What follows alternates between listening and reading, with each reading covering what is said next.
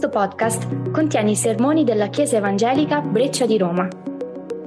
Serviamo la città di Roma e tramite essa l'Italia, in modo regale, sacerdotale e profetico, affinché la parola di Dio faccia breccia per trasformarla.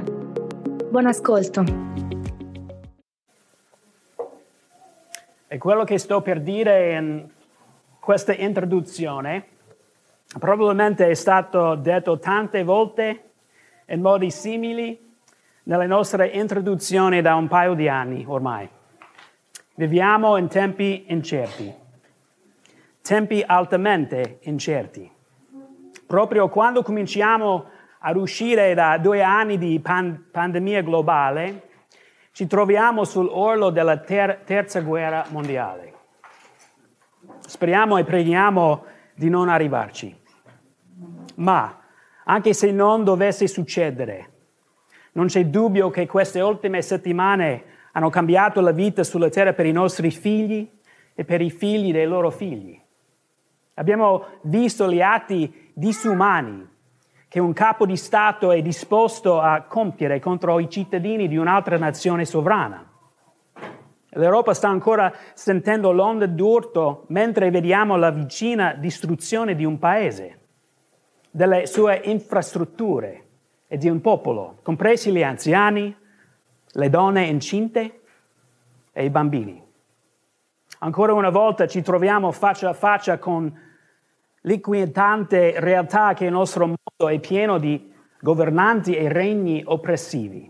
Non leggendo un libro di storia questa volta, ma guardando la televisione in diretta, leggendo i giornali di oggi, scorrendo sui social media e anche conoscendo persone che stanno soffrendo personalmente per questo conflitto. Ancora una volta siamo faccia a faccia con la realtà del peccato su larga scala. E come Chiesa abbiamo appena concluso un viaggio di due anni in più attraverso l'Antico Testamento. E dopo aver finito primo e secondo Samuele abbiamo imparato cosa significa essere una comunità regale che vive le tensioni di, del regno di Dio già, ma non ancora. Ci sono state ricordate le promesse di Dio al suo popolo e a Davide, il re perfetto. Era una promessa di fornire il re perfetto, il cui regno perfetto avrebbe regnato per sempre, perfettamente governato, con giustizia perfetta e grazia perfetta. Ancora e ancora abbiamo parlato di come Dio ha mantenuto la sua promessa, fornendo un re perfetto in Gesù Cristo. Ancora e ancora abbiamo visto che mentre Davide aspettava, sperando, confidando, forse anche a volte dubitando, ricevette la certezza della fedeltà di Dio. Quindi credo che in questo momento più che mai abbiamo bisogno della stessa cosa, la certezza che ciò abbiamo visto, che ciò che abbiamo imparato, che ciò che a volte dubitiamo sia vero. E mentre siamo testimoni in prima persona di pandemie, segni di guerra e delle sue vittime, abbiamo bisogno di questa certezza sulla nostra fede e cosa significa per noi come il popolo di Dio. E questo è ciò che la parola di Dio vuole darci mentre iniziamo una nuova serie nel Vangelo secondo Luca. La certezza che il re e il regno che il popolo di Dio desidera è arrivato. Una certezza che Dio è giusto e che la sua giustizia preverà. Una certezza della misericordia di Dio e della sua grazia verso di noi. Una certezza che Dio è ancora al lavoro per salvare i peccatori la certezza è una garanzia della nostra fede in mezzo ai nostri dubbi. La certezza che Dio sta ancora costruendo la sua Chiesa e noi siamo chiamati come sua Chiesa a Roma, siamo stati scelti e potenziati a vivere secondo le norme del regno di Cristo, crescendo sempre come suo popolo regale proprio qui nella città di Roma. Quindi quale modo migliore per ottenere questa certezza se non attraverso un incontro faccia a faccia e un viaggio con il Re perfetto stesso, Gesù Cristo. Luca quindi è qui per dare certezza al lettore che il regno di cui sta scrivendo non è un regno qualunque. Sta dando un racconto di cui i suoi lettori possono fidarsi, riguardo al re che il popolo di Dio stava aspettando. È un regno di cui avevano bisogno in quel preciso momento della storia. Quindi vogliamo aprire le nostre Bibbie al Vangelo secondo Luca, capitolo 1. Il Vangelo secondo Luca, capitolo 1. E cominciamo a leggere l'introduzione nei primi quattro versetti, seguite da una lettura da Luca, Luca capitolo 4, versetti 16 a 21. Luca, Vangelo secondo Luca, capitolo 1, i primi quattro versetti. Questa è la parola di Dio. Poiché molti hanno intrapreso a ordinare una narrazione dei fatti che hanno avuto compimento in mezzo a noi come ce li hanno tramandati quelli che da principio ne furono testimoni oculari e che divennero ministri della parola. È parso bene anche a me, dopo essermi accuratamente informato di ogni cosa dell'origine, di scrivertene per ordine, illustre Teofilo, perché tu riconosca la certezza delle cose che ti sono state insegnate. Poi Luca capitolo 4, dal versetto 16. Gesù si recò a Nazareth, dove era stato allevato, e come era solito entrò in giorno di sabato nella sinagoga. Al, alzatosi per leggere, gli fu dato il libro del profeta Isaia. Aperto il libro, trovò quel passo dove era scritto, Lo Spirito del Signore è sopra di me, perciò mi ha unto per evangelizzare i poveri mi ha mandato ad annunziare la liberazione ai prigionieri e ai ciechi il recupero della vista, a rimettere in libertà gli oppressi e a proclamare l'anno accettevole del Signore. Poi chiuso il libro e resolo a un serviente, si mise a sedere e gli occhi di tutti nella sinagoga erano fissi su di lui e gli prese a dire loro, oggi si è adempiuta questa scrittura che voi udite. Preghiamo. Signore, ti ringraziamo per la tua parola. Ti ringraziamo che possiamo stare qui insieme, che abbiamo questa libertà a leggere ad alta voce la tua parola. Quindi preghiamo, Padre, che tramite il tuo Spirito Santo possiamo essere trasformati da stasera, che possiamo imparare quello che vuoi insegnare, Signore. Chiediamo questo nel nome di Gesù. Amen.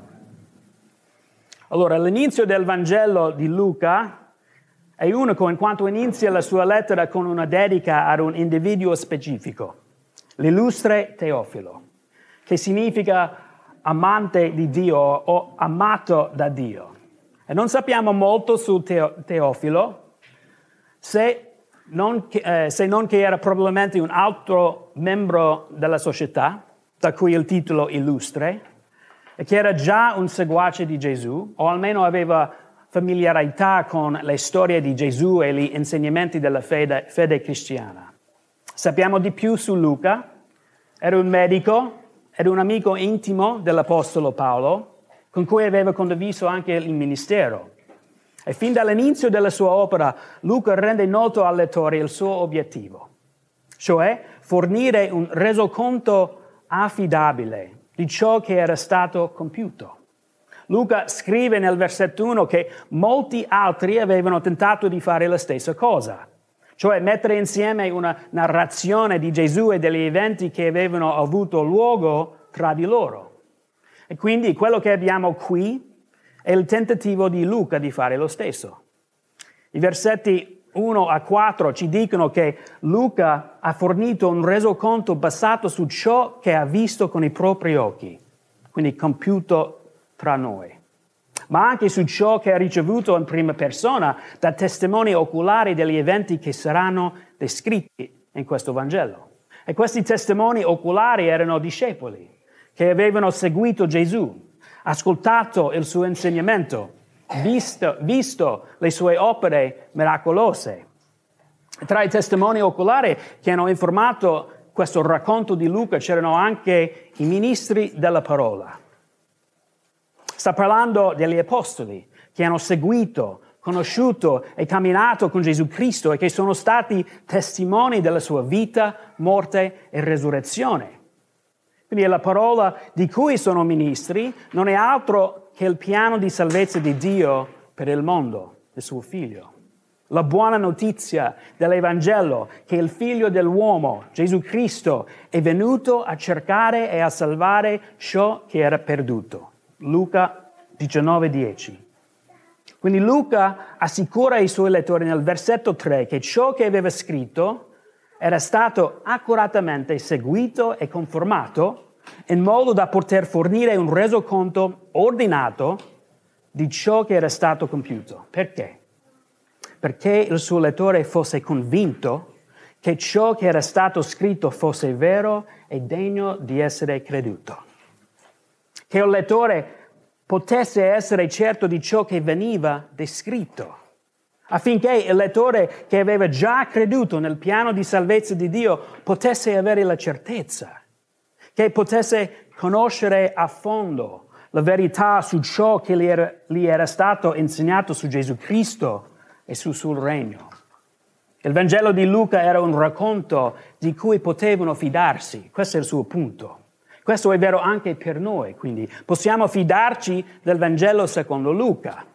E non solo perché è un resoconto storico della vita di Gesù, correttamente ordinato e accuratamente investigato, ma anche perché è la parola divina, divina di Dio.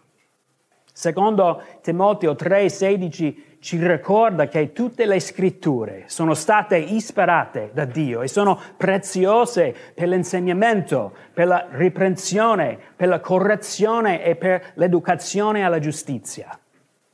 Quindi poiché il Vangelo di Luca è la scrittura, è un racconto di cui anche noi possiamo fidarci. Quindi amici, in questo momento è in corso una guerra di informazione. Ai cittadini russi, per esempio, viene impedito di vedere la verità su ciò che sta accadendo intorno a loro. Vengono date loro false narrazioni. Viviamo in un giorno e una, un'epoca in cui la verità è considerata soggettiva, dove le teorie complot, complottiste si diffondono a macchia d'olio dove puoi etichettare qualcosa come fake news se non soddisfa i tuoi standard di verità, nonostante le prove del contrario. È facile diventare sospettosi di ciò che sentiamo, infatti viviamo in, una cultura altamente scettica e questo sta diventando, diventando sempre più vero. Ma quando si tratta di questioni spirituali, c'è stata una guerra di informazione in corso sin dalla caduta di Adamo. Luca ci sta dicendo in questi versetti di apertura che possiamo fidarci di ciò che è stato scritto. E non c'è arma migliore contro le fake news e la propaganda malvagia che la stessa parola di Dio. E come troviamo nella lettera agli ebrei, la parola di Dio è vivente ed efficace più affilata di qualunque spada a doppio taglio e penetrante fino a dividere l'anima dallo spirito, le giunture dalle midola. Essa giudica i sentimenti e i pensieri del cuore. A meno che la parola di Dio non ci venga consegnata, siamo tutti come cittadini isolati che credono solo alle bugie che gli sono state dette, le bugie di Satana, le bugie della nostra carne, bu- le bugie della nostra cultura, le bugie del peccato. Ma quando il ministero della parola ci viene consegnato, lo Spirito Santo sfonda le bugie che ci sono state dette, abbatte le false narrazioni a cui abbiamo creduto e ci dà certezza e speranza in un, in, in un mondo di incertezza e disperazione. Quindi che tu sia un fedele seguace di Gesù Cristo o un seguace in difficoltà di Gesù Cristo o solo un ascoltatore curioso. Luca ti invita a seguirlo mentre inizia a descrivere l'arrivo del regno di Dio. Ed è un racconto di cui possiamo fidarci. Vuoi ascoltare? Chiederai a Dio di darti delle certezze mentre impariamo a conoscere il suo regno tramite questa nuova serie. Non è un regno qualunque. Infatti è un regno del re che stavamo aspettando. Luca scrisse sul Vangelo come un resoconto di ciò che era stato compiuto tra di loro. E cosa era stato compiuto? E da chi era stato compiuto? La salvezza di Dio è stata compiuta. Abbiamo guardato avanti di qualche capitolo fino al capitolo 4. Abbiamo sentito le parole del profeta Isaia, scritte 700 anni prima, pronunciate per bocca di Gesù Cristo. E torneremo su questo, questa storia più tardi nella nostra serie, ma è importante per noi leggerlo stasera mentre lanciamo questa nuova serie. Di nuovo ecco cosa disse Gesù. Lo Spirito del Signore è sopra di me, perciò mi ha unto per evangelizzare i poveri. Mi ha mandato ad annunziare la liberazione ai prigionieri e ai ciechi il recupero della vista, a rimettere in libertà gli oppressi e a proclamare l'anno accettevole del Signore. Poi mentre Gesù finiva di leggere, ogni occhio era fisso su di lui, ogni singolo occhio, e disse, oggi si è adempiuta questa scrittura nel vostro udito. In altre parole, oggi, proprio ora, in questo momento preciso, l'unto di Dio è venuto il promesso è arrivato. Il re che tutti stavate aspettando, il re scelto da Dio, è qui in mezzo a voi. Sono stato potenziato dallo Spirito di Dio e vengo a portare buone notizie. È una notizia di libertà per coloro che sono prigionieri del peccato. È una buona notizia di vista per coloro che sono accecati dalle tenebre. È una buona notizia di libertà di ogni forma di oppressione. Quindi il popolo di Dio sapeva bene cosa significasse essere oppresso. La loro storia è una storia in cui più e più volte sono state, stati vittime di oppressione e persino, persino anche colpevoli di oppressione. Ma ciò che Luca descriverà per i suoi lettori non è necessariamente la libertà dall'oppressione che il popolo di Dio si aspettava. Volevano la libertà dall'impero romano, dai poteri terreni. Ma ciò che Luca mostrerà loro e anche a noi è che il regno di Cristo non è come qualsiasi regno a cui siamo abituati. È un regno celeste, è un regno capovolto dove i deboli sono resi forti, dove gli umili sono esaltati, dove ai peccatori viene mostrata misericordia e i religiosi vengono condannati, dove gli esclusi e gli emarginati sono cercati e amati. Non è come nessun altro regno che questo mondo abbia mai conosciuto e questo perché non c'è nessun altro re come Gesù Cristo. L'unico modo per capire questo è attraverso un incontro faccia a faccia con Lui e viaggiare con Lui nella sua missione, a vedere il suo potere. Quindi amici, siete pronti ad incontrare questo Re? A viaggiare insieme a Lui nella sua missione?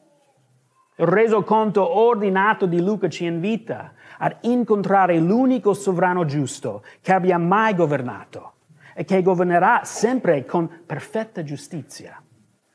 Guardando il chaos che si sta verificando nel nostro mondo, desideriamo più che mai dei governanti giusti. Soffrono e i nostri stomaci si rivoltano nel, nel vedere cosa possono fare gli uomini, di cosa siamo capaci, a meno che qualcuno non intervenga a cambiare il cuore dell'uomo. La realtà dei fatti è che ognuno di noi è nato sotto il regno oppressivo e distruttivo del peccato. E tutti noi siamo colpevoli in un modo di peccare contro Dio. Il Vangelo secondo Luca ci mostrerà questo, ma nel farlo ci mostrerà anche che il Re di cui abbiamo bisogno, il Re che desideriamo, il Re di cui stavamo aspettando è venuto Gesù, il Re che porta la vera libertà. Il suo regno non è un regno qualunque. Poi il nostro mondo adesso desidera la guarigione. Il nostro mondo desidera la libertà. Il nostro mondo desidera la giustizia. Il nostro mondo desidera la gioia e la pace. E questo perché sappiamo che aspetto ha un mondo malato. Vediamo che aspetto ha l'oppressione. Siamo tutti testimoni e sperimentiamo a vari livelli le notizie e le conseguenze del peccato. Queste ultime settimane sono state un promemoria per noi. La fonte ultima della distruzione che vediamo intorno a noi è il peccato contro Dio e ne siamo tutti colpevoli. L'amico di Luca, l'Apostolo Paolo, ci ricorda che tutti hanno peccato e sono privi della gloria di Dio. Romani 3, 23. Le, la conseguenza del nostro peccato, secondo Dio, è la morte. Ma gloria a Dio, il Re è venuto a portare una buona notizia, che tutti coloro, coloro che si pentirono dei loro peccati e guarderanno a Lui con fede saranno liberati dalla morsa opprimente del peccato. Perché? perché Gesù ha pagato il prezzo per i peccatori sulla croce. Così che per fede essi possono ricevere la sua giustizia, come abbiamo sentito durante la confessione del peccato e l'annuncio del perdono. Cristo ha scacciato la morte con la morte, è stato risuscitato alla vita e poiché ora vive, i figli di Dio sono passati dal regno della morte un nuovo regno di vita.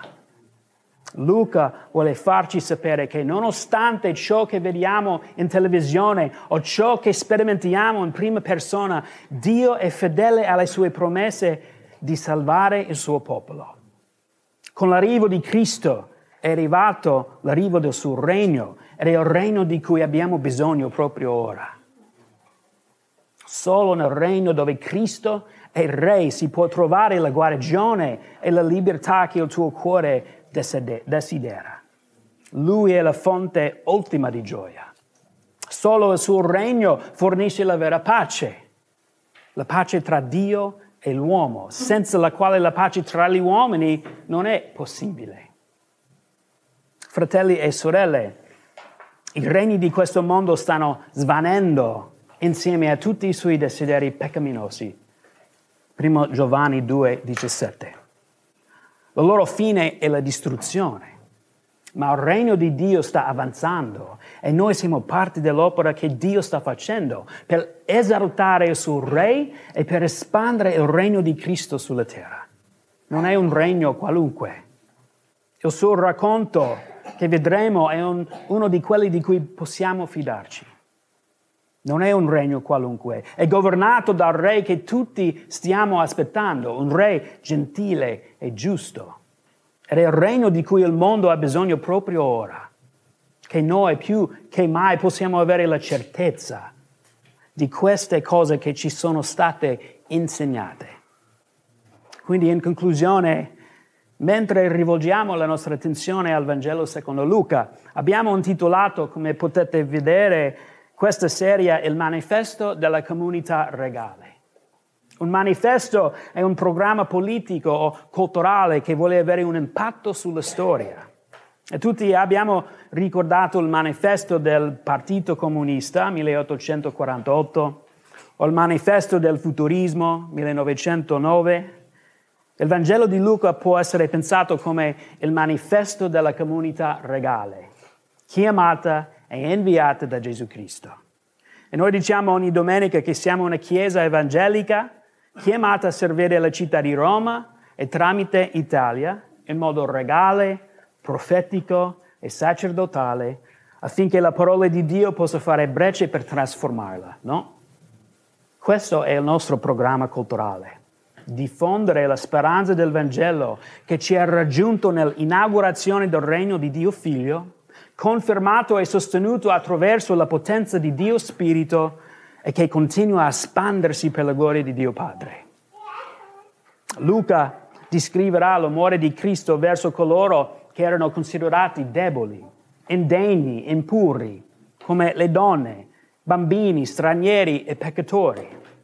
L'interazione di Gesù con gli immarginati creerà tensione con le persone religiose del suo tempo ed è ciò che alla fine porterà alla sua morte in questa storia.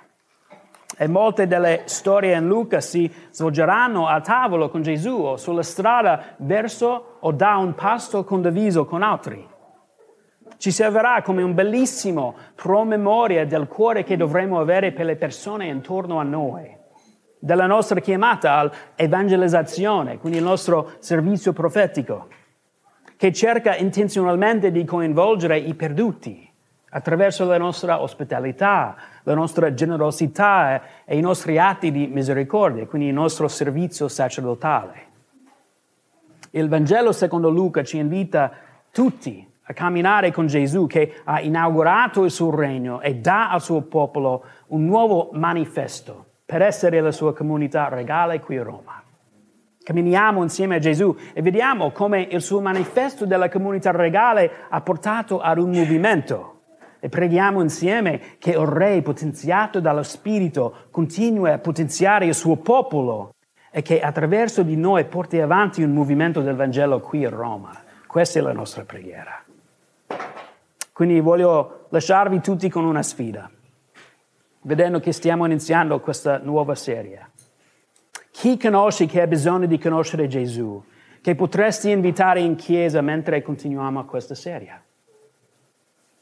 In questa settimana prega per quella persona, che Dio permetta di invitarla e che risponda positivamente, così possono venire a vedere il regno di Dio. Non è un regno qualunque. Preghiamo. Padre Celeste, ti ringraziamo per la tua parola. Ti ringraziamo per il sacrificio di Cristo. Ti ringraziamo per il tuo Spirito che ci insegna ogni cosa. Quindi per il potere del tuo Spirito preghiamo che potremo avere la certezza delle cose che abbiamo imparato e sentito, Signore. Fa che le parole che abbiamo ascoltato stasera portino frutto nei nostri cuori e che sembrano per la gloria di Cristo Gesù e del suo regno, nel cui nome preghiamo. Amen.